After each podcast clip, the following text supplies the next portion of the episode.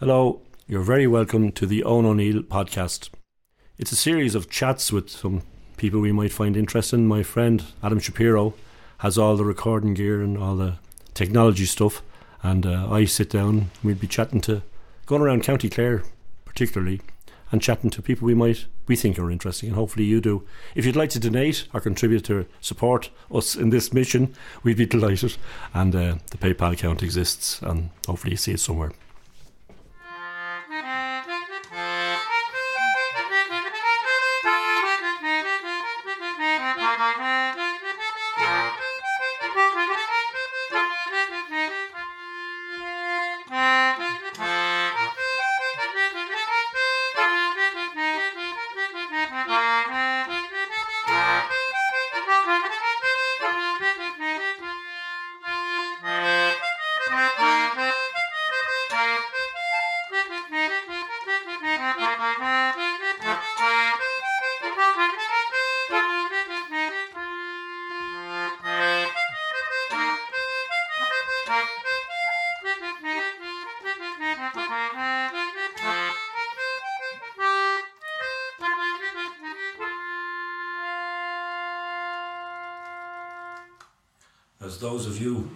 Know traditional music and know your traditional music, that was the sound of the beautiful concertina.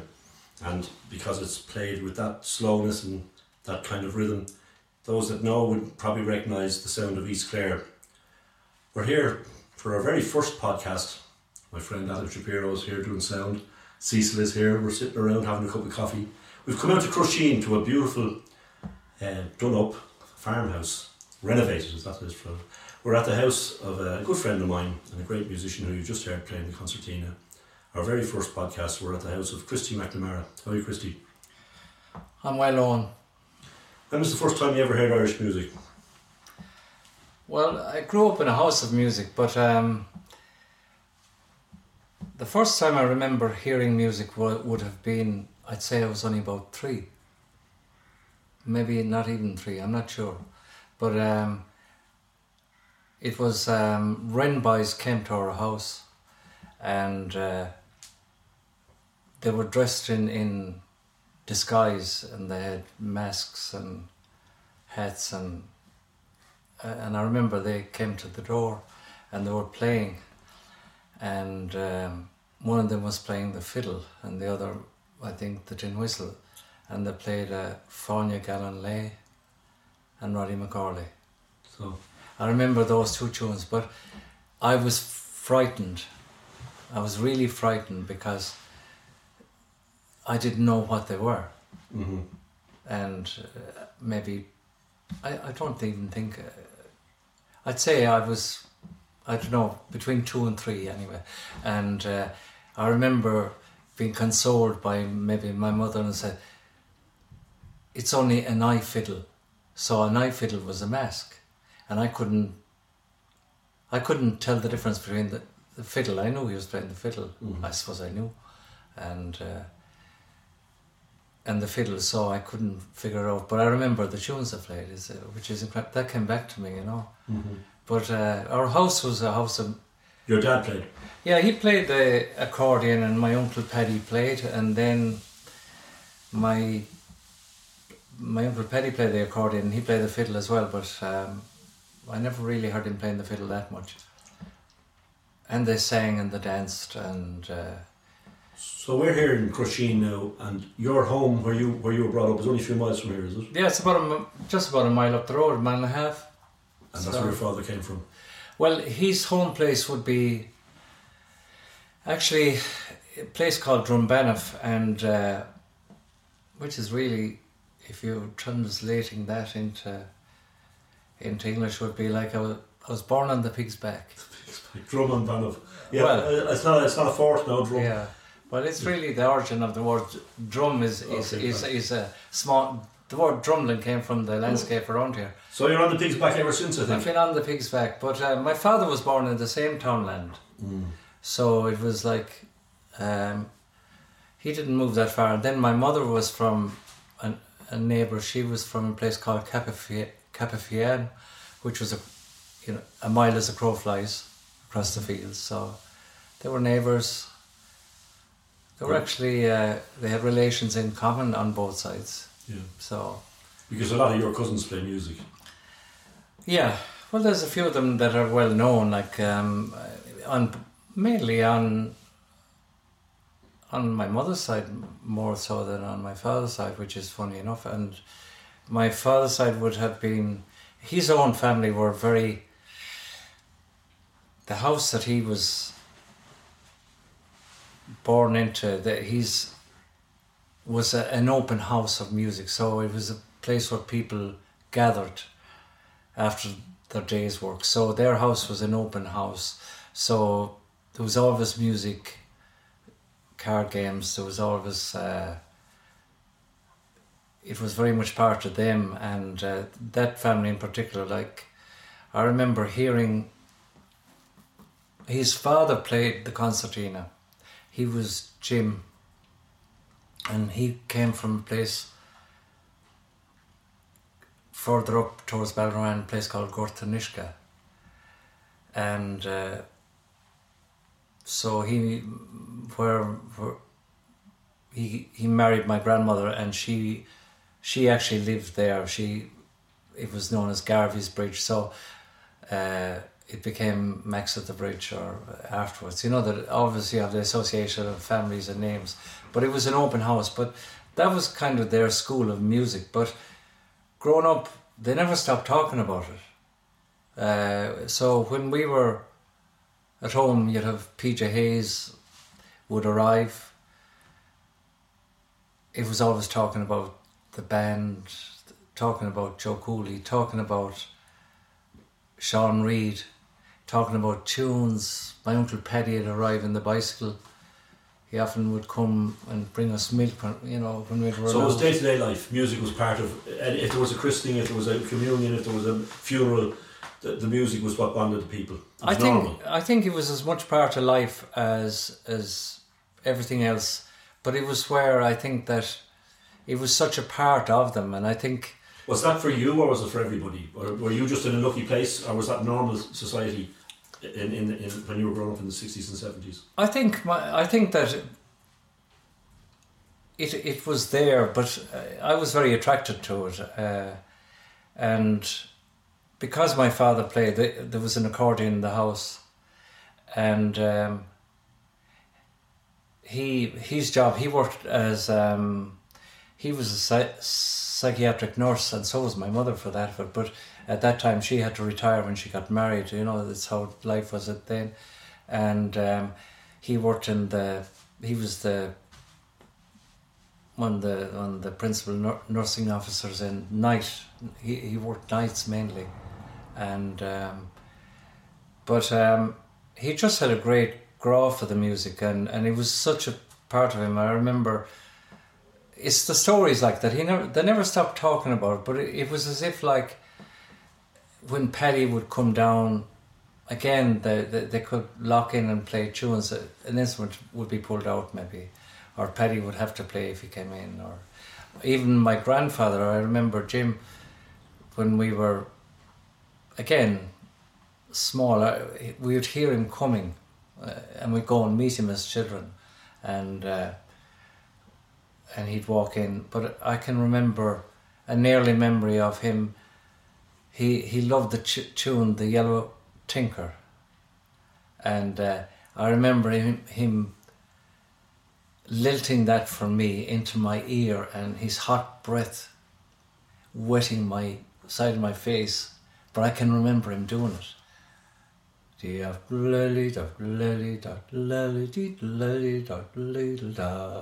da lily da lily da lily dee lily da lily da da da dee dee da da dee dee da da da da dee da da da da dee da da da da da dee da da da dee da da da da da la da da la da da la da dee da la but that was passing it on if you like And when you went, did you to lessons?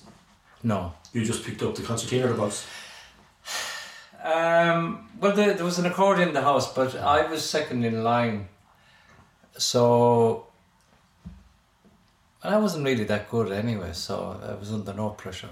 But my my older sister Mary was was like she was uh, she was an absolute star. She she had more music than than I would ever have. Mm-hmm. So she it was left down, so you picked it up and and and wondered.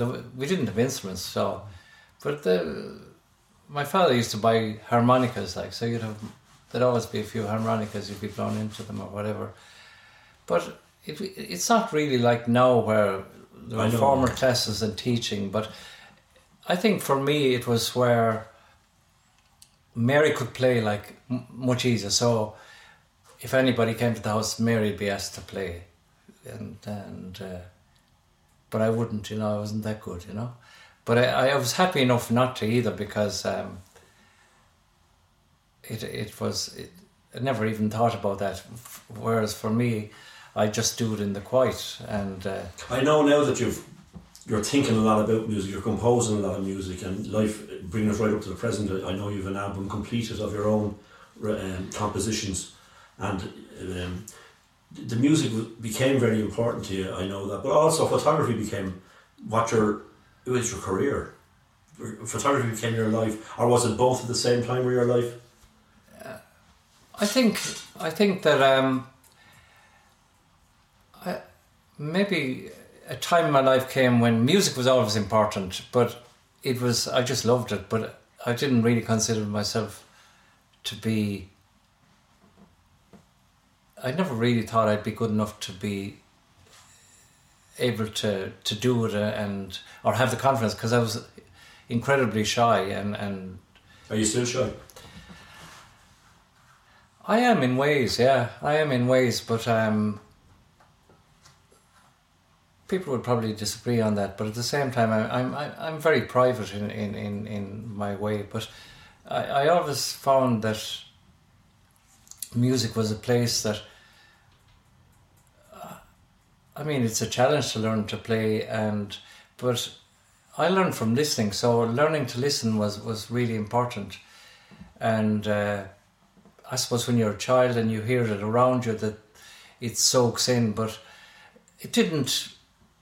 It didn't permeate into everybody in the family, but I think that no two people had the same experience. But Mary was was uh, I have to say she was just incredible. And in later life, you went to the States, and was the music an important part of your life then? Did it, did it kind of define who you were, give you some kind of definition? When you were, was it New York you were in? Yeah, I spent uh, I spent some time in New York, and uh, but I had I had been away before that. I lived. I went to Australia for a year. And was music part of that world? It was, yeah. I brought my accordion with me, and in a way, that was in 1987 or 8, 1987, 88. So, Who was down there? Was Joe Fitzgerald down there? well, I never actually got to meet them because Who did you meet? I met people like um, people like Paul Loden. There was, there was there was a whole there was a whole Paul that lives here now. yeah Paul that lives here. He was I met him. I met people like um, there was a great some great characters around it. There was I remember I shared a house with, with musicians in Sydney. Uh, people like Pat Lyons. There was a Sean. Was it Sean Keane? There, there was. a. it was like a house where musicians congregate. But I think for me, music in in traveling because I lived in London after that. Uh, And, And photography that brought you to all these places. well, I decided like I, I, I grew up like uh, leaving school and doing a, an apprenticeship as a plumber, and I worked as a plumber for the first half of my of my working life, uh, and uh, and then again, I I was on that particular path. So for me, I I'd always have the accordion in the car, so you could end up anywhere and uh, but music was always part of it. But at the same time, to do, I changed my life. Would say maybe nineteen ninety. So let's let's say you're, you're walking, you're, you're getting the, the the plane to New York. You arrive in New York. yeah, Did the music bring you somewhere first? Did it, did it kind of set you on a on a on a, on a social life, on a social way of being? Or w- i- i- is New York good like that for you? Um, well, I think the broadly speaking about about music and, and, and community and in a way, going back to my time in Australia, I realised that I, I did not expect to hear what I heard. And that was the first time I saw someone who would be playing the flute and they might have a concertina and then the whereas you never saw people playing two instruments. But suddenly like you had this thing where people where the people brought the music with them when they had nothing else. So immigrants brought the music and uh, and it defined them in their identity. It was something that connected people with their own place. So I think that I became very aware through traveling, which I've done a lot, of of the sense of identity, and uh, I couldn't really differentiate between music and place as I think back on it. So if you take the the the influence of the say for, for example like the early recordings that came out in New York and from Morrison, Coleman, you know, Ledwell and all those people like mainly the Sligo influence. And uh, so when that came back it kind of validated the music in in localities. But in a way they would never have heard that kind of music before, but they thought that's how you play it because America had given it the green light. But then again, you see it in the context of of community. You see the context of Right. belonging. Well, I, well, I suppose what I'm trying to find, did you find a community in New York because of your music? I did. Tell I did. Yeah. that. I'm interested about that.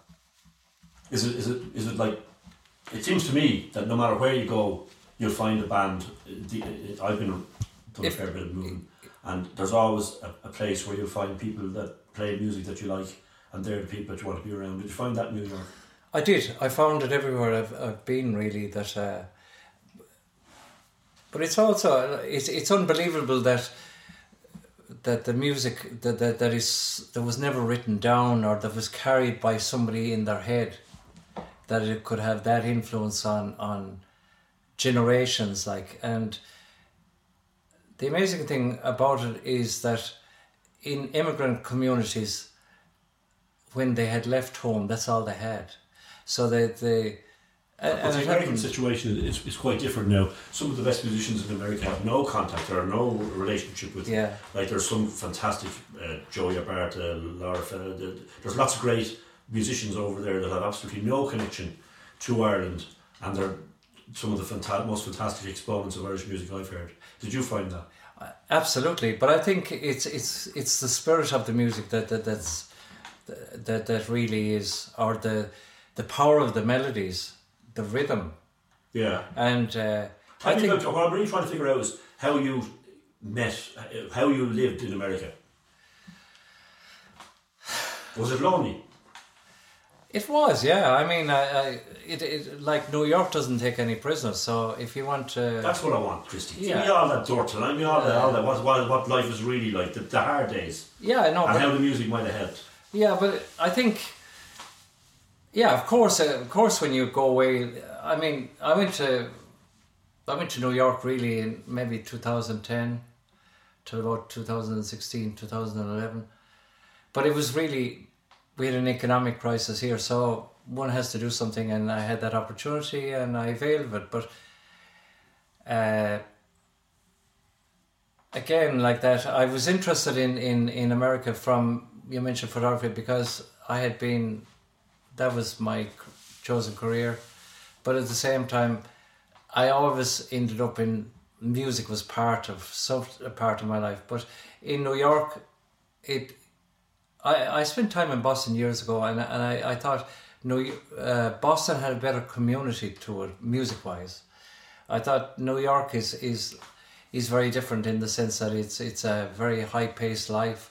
So it, it's it takes a while to get your foot in the door, and uh, but uh, as well as that, i- it's a sin, city of endless possibilities too. So you can carve out your own niche in what you do. So, but like that, you, Well, I, I just listen to your music, and it's it's it's it's music of East Clare. There is it's it's that it's got that same momentum to it that that music in East Clare. Would agree? well, it's a, that's an accent, I think. Yeah, and- that's and so- exactly. And whereas, also, I see where you live.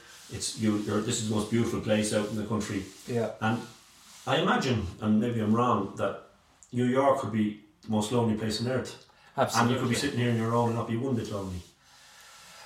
Well, you can be lonely in any in Of course, crowded yeah. in the crowded room. You can be. I think a lot of it is is um, loneliness. Is I think is part of the human condition anyway. So we can all suffer from it. But I think if you're away from home, or if you have to leave it, for example, if you take the the, the thing of immigration for whatever reason or exile, and if you take take the lamenta- lamentations for home, the sense of home, the sense of belonging, and I think in the Irish context, because we have been immigrants, exiles, um, oppressed as a as a for for centuries.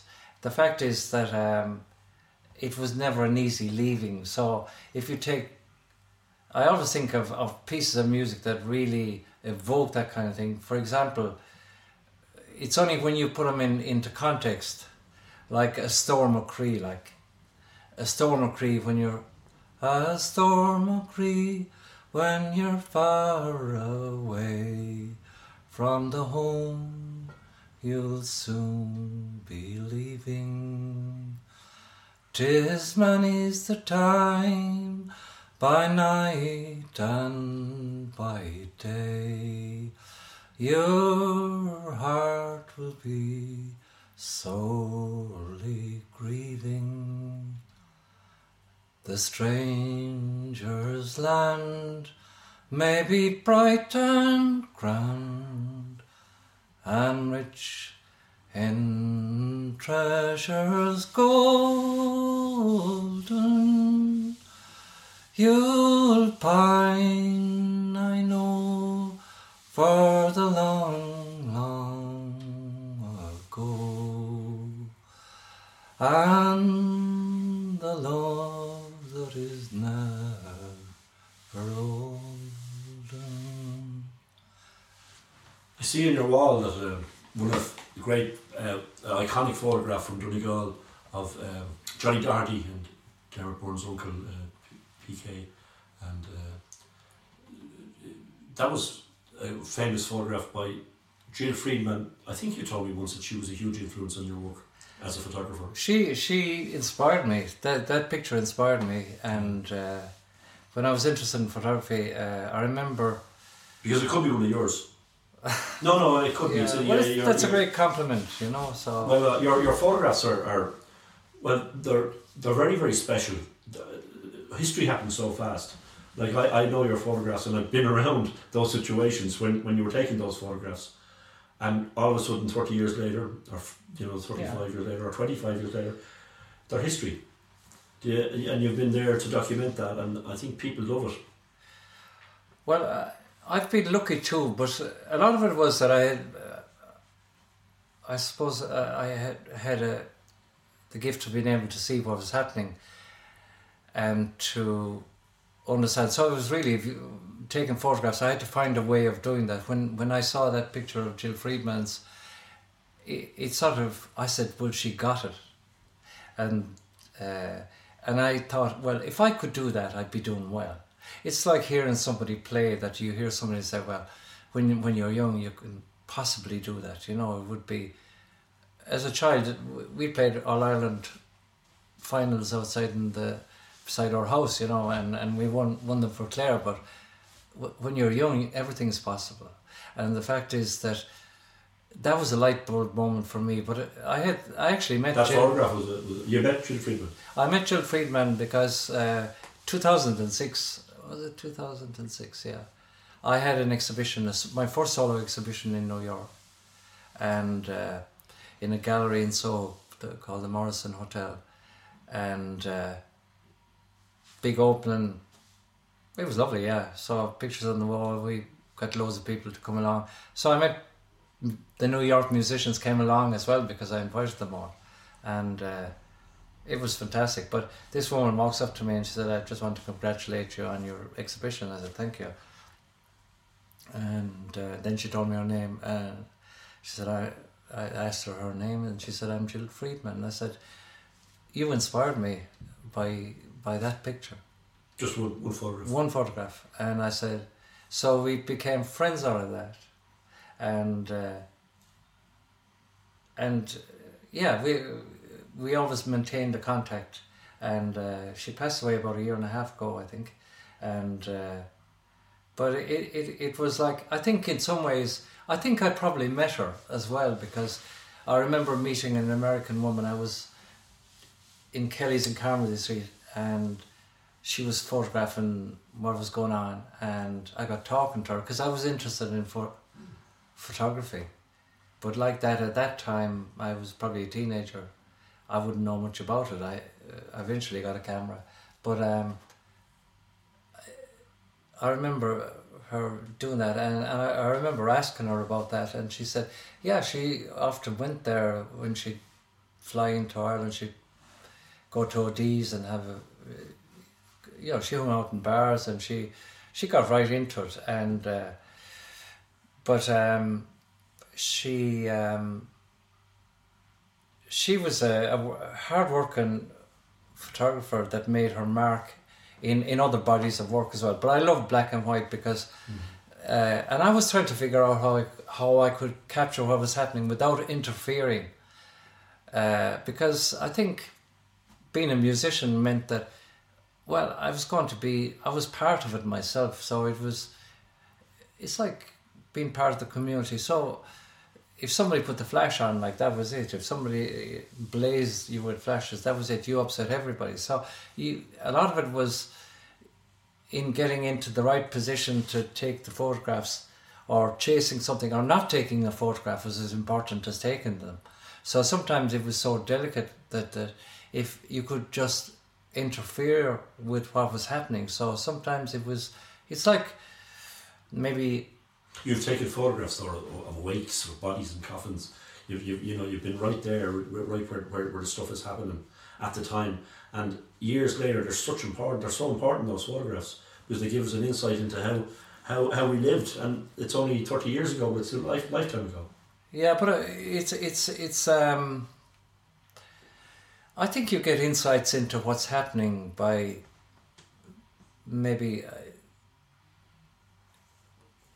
sometimes uh, just being aware of, of of what's happening around you.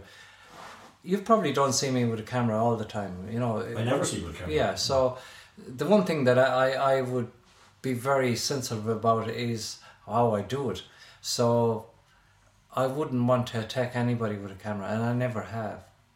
And so I'd be very aware and sensitive to what was happening. So if I do take pictures, I know when to take them or when not to take them. And uh, but it's like ongoing. I have probably created a body of work which is um, of probably national or, or international importance in the context of what it documents. I think so. And think so. uh, You, you have your, your I mean your photographs are, are, are, are kind of they're they're they're everywhere in a nice way in a really nice way. You've you've like you've you've made an album of, of traditional music. You've had so many art exhibitions. You also write you've you've been involved in a few books and, and I know that you have completed maybe 30 or 40 original tunes that you've written yourself and you're going to write about those tunes and put it out as a package. Is that right in the next? Yeah, well, it's it's it's a it's a, an ongoing project. Going back to, I, I suppose, inspiration that. uh, Again, you, you go back to mentioning the word loneliness. So I remember at one time that I could be walking the streets of New York and, and suddenly like I a melody would come into maybe a bit of a tune and uh, in the whole madness of it. So a lot of it was that it was like, where does this come from? Like, and I didn't think any more of it than, than just saying, I'd be like, a few notes of a melody might, might just hit you because you felt missing home or you thought about something. But it made me reflect back on where I was from, what it was about. And the fact that you didn't have that beside you meant that you were living in a different environment where it was whatever you're feeling it, it, it came through in that way so it, it, it was I have no idea. Like I never, I don't know where music comes from. I think that maybe somebody sends it on if you're paying attention. You know that that. Play a Yeah. tune that you wrote. Huh? Play one of your own compositions. Um, I will. I'll play the concertina.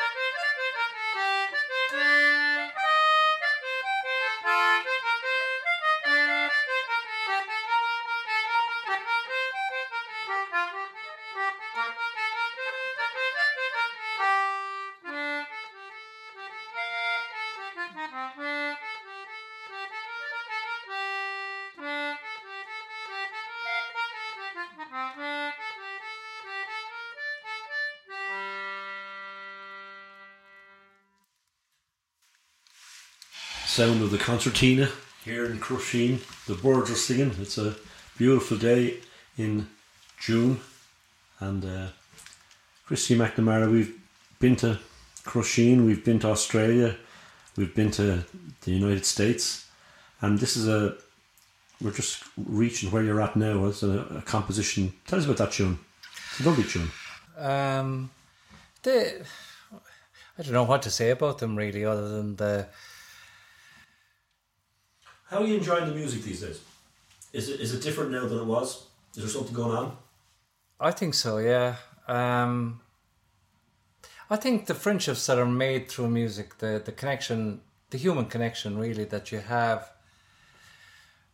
Music played to other people probably has more meaning that, in a sense, than maybe me sitting here playing at home, which I do. I mean, I pass out instruments here when I feel like that could be in the morning if I if I get a fit, or I could play for two minutes or five minutes, or maybe But you play out quite a lot. I do, yeah, and uh, that that's. I think it's. Um, More than you've ever played, I think, if, I, if I'm right. yeah, I think so. Yeah, I- um, I suppose again, like my career is, is has been one. If you're one is a professional artist, it's it's um, you use whatever tools you have in the box to make your living. But as well as that, it's it's um, I've just found that music is a great way of, of I can't get away. I wouldn't want to get away from, but it's also uh, a way of reconnecting with people, friendships, having conversations. But also, it's it's such an important part of, of life for me. I, I can't imagine life without it, and uh, so people ask me, "Are you a photographer?" Or are you a musician or what? You know, so sometimes people ask questions and the I may not have the answers for myself, but I think a lot of it would be. Um, I I feel blessed to. To be at this stage where I can express myself as a as a human being through different forms of art, like photography, like um, playing music, composing music, and I realized then that suddenly I have to tell the story of what that piece is. So this is where I'm at creatively now. So probably I'm at a very good time in my life in in that I think when when you, you reflect back on things and uh, you give context, but I think music that, that is heartfelt is probably what is most important. Do you think a lot of music is heartfelt these days? I think some people. I I um I I just watched a, documentary on the Newport uh, Festival there, and I saw. Was it Odette? Odetta. Odetta. Mm. And I just said, well, that's from the heart, mm. like you know. They had an energy. I saw that too. I think was that the one where Joan Baez, nineteen sixty three. Yeah. And, and I thought there was so, for folk music. I thought there was such excitement. It was almost like punk. Yeah. They were singing folk songs, but there was an excitement there. but but it's it's the music that's heartfelt, and I think, I think music is never in a fixed place in the sense that it evokes how you are. But you can play music and be very good at it, but you can have all the. You can be very uh, skilled in, in playing notes, but it may not necessarily evoke the best music. Sometimes the best music could be played where, where you, where you feel the emotion in it. And I, I remember going back to the power of music again. I remember being on a subway years ago in New York. This is before I lived there, and uh, there was a blind woman, and she, she she was singing on the subway, and she had like a sweeping brush to walk with. But I will never ever forget the power of her music. She was a, a black woman, but I mean, it, it, the power of her music. Like uh, I stayed on the train like until she got off, and then I had to go back. I lost about a half an hour but it was worth it. Mm. And I followed her into the next garage. So it's just uh, when you hear something like that. But um, going back to being in New York, I, I, mean, I got to play with all kinds of different people. I remember one time being asked to do a gig by, it was Niall Connolly, he's from Cork, he's a singer songwriter. And I used to go to all these open mic things, you know, singer songwriters. So he asked me, would I do a gig with um, a percussionist from India, of Indian background, who grew up in London and uh, a singer from Pakistan. So we did. It was it was incredible. So they threw me into the mix. So this was interesting, you know.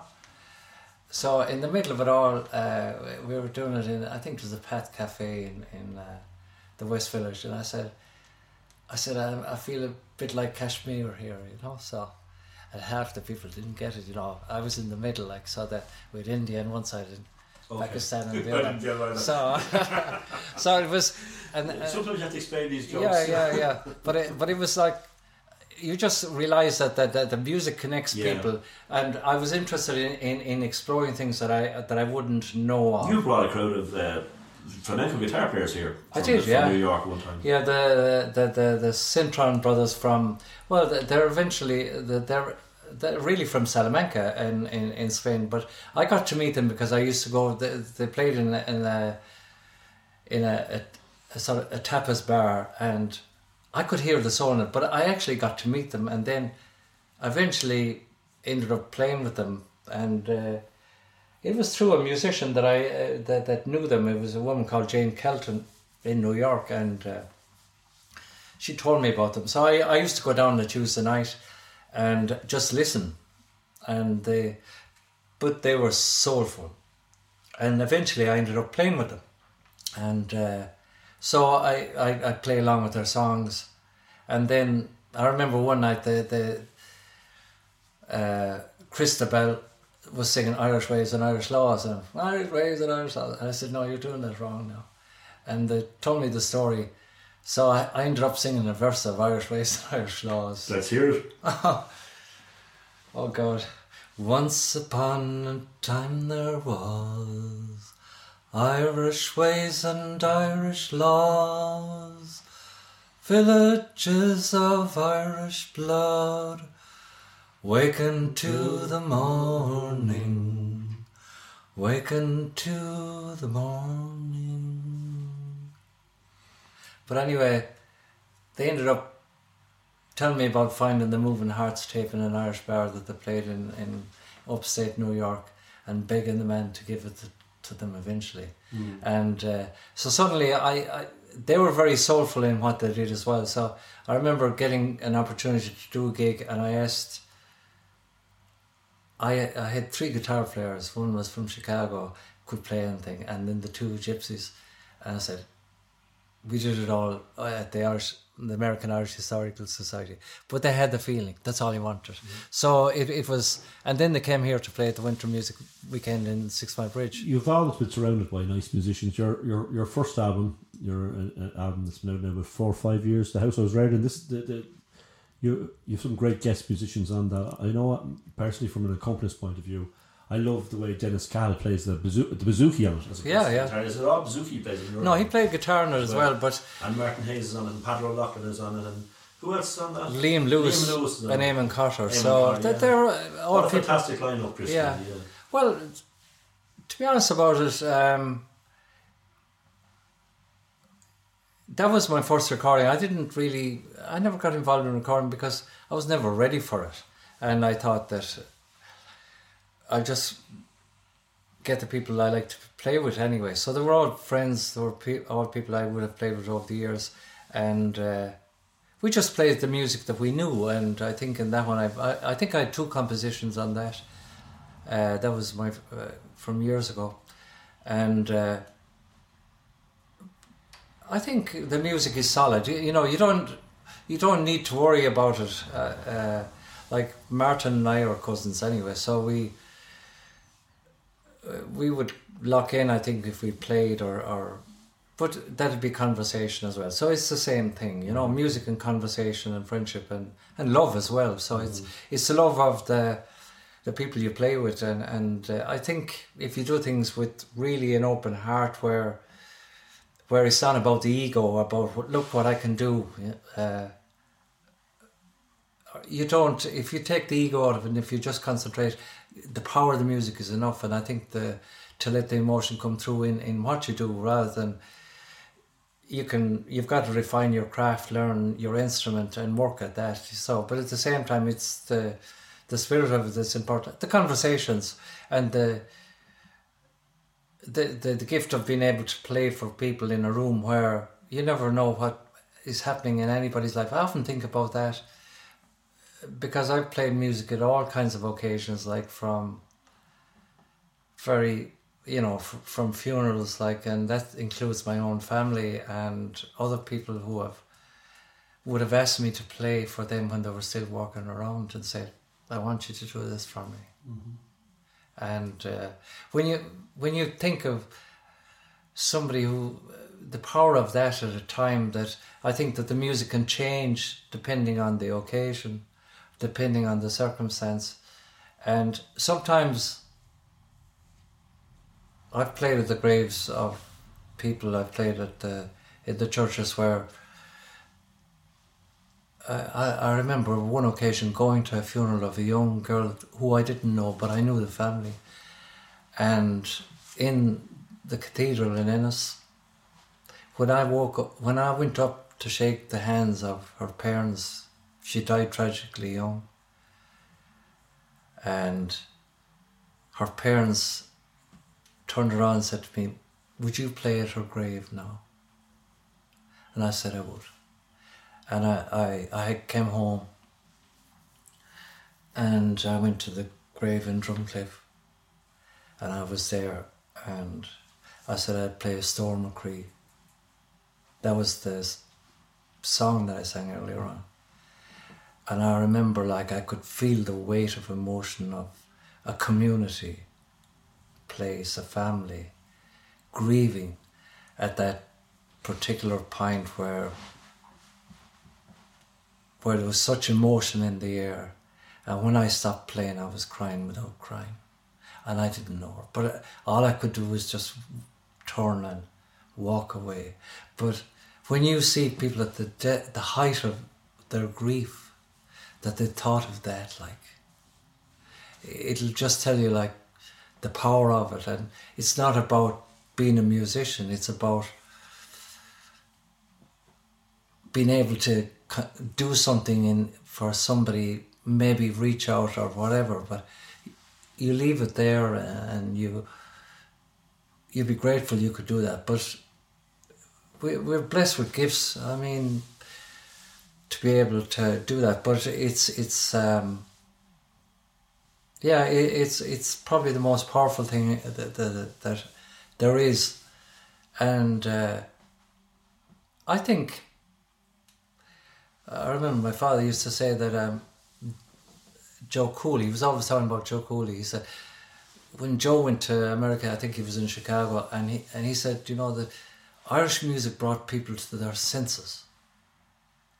So he had that magic in his way of doing it, where he connected with something that's beyond you, that's beyond being human. It's nearly like something of the fairies. I think there was an association like that. The people believed that the music came from somewhere else. That it was as if like you tapped into another world that was beyond you.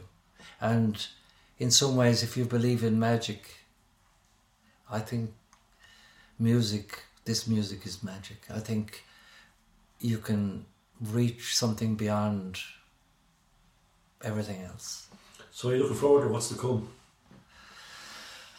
Absolutely, yeah. I'm. Uh, I'd like to do my best in what I do, and uh, this particular project is called uh, Where My Heart Lies. So it's really about the connection between music and place and people and the living memory of place. Like in this room that we're sitting in here, uh, there was an old woman who lived in the the cottage right at the top. This particular room was the dairy. Her name was Anne Woods. She played the concertina. I probably met her when I was a child, but um, it, it's um, I'm conscious of the presence of people who lived before me, and I I found some old photographs of, of, of those. So it'll be a juxtaposition of photog- photographs, but uh, I, I, in a way, I people present themselves to you in this, in the. They come to mind. So some of the tunes are for people that I don't even know, and some of them are very close to the bone in that you know, from love to loss to. You had a brother that died tragically when you were young. Yeah, well, he died when he was 23, but my youngest brother, Paul, and uh, that now is 30 years ago. So he'd be. Car crash. He was killed in a car crash, yeah. And uh, you get catapulted into a very strange place and and uh, unfortunately like the I don't like to go back to it but um, I mean imagine driving along in your car and hearing it on the radio and that's what I heard. So and then you count all the people you know called Paul McNamara and then you stop counting. And uh, that's before mobile phones. But anyway I'm not the only person to lose somebody you wrote a tune tragically. I did, yeah, and it came maybe 25 years later. Yeah. And uh, that came while I was in New York. So the music is always there as a, it, it, to, with your emotions. It's all, there's something going on as if that's your prayer, like that to, to play a tune or to create music brings you close to the people that you you are with always. Yeah, but it, I think that particular piece, I, I struggled with that for a long time, but it was, I think it was a feeling, I never knew where it was going to go. Mm-hmm. And suddenly I resolved, I resolved it because it's in the accordion, and I was short one note on it. And the only place I could find it was on the bass. So. Would you play it? I will, yeah. Well, I'll tell you what, Christy, we'll, we'll, we'll, we'll finish at this, and I want to thank you so much because this is my first podcast and I had no idea what we were going to do. You know, I, our friends are here, Adam and Cecil, and we're sitting around having a cup of tea. But it was just a, it was lovely, and I really, really appreciate. And I, I just want to tell you in public that you've you've a huge body of work done, and and, and still coming. And uh, a lot of people admire what you're doing. Keep doing it.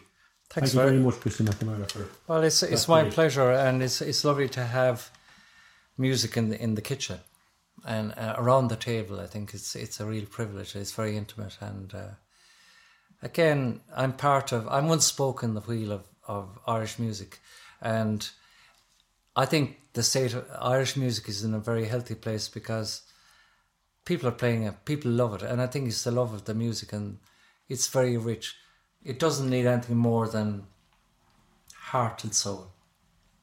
It doesn't matter anything more, but I think it would raise the dead, you know, and it does, but they live on through it, you know. So thanks, Christy McNamara, for inviting Adam and Cecil, Adam Shapiro and Cecil, and myself here this evening for my first podcast, and I'm, I'm uh, delighted, delighted with this, and I really enjoyed the chat, and, and thanks for everything. You're very, very welcome.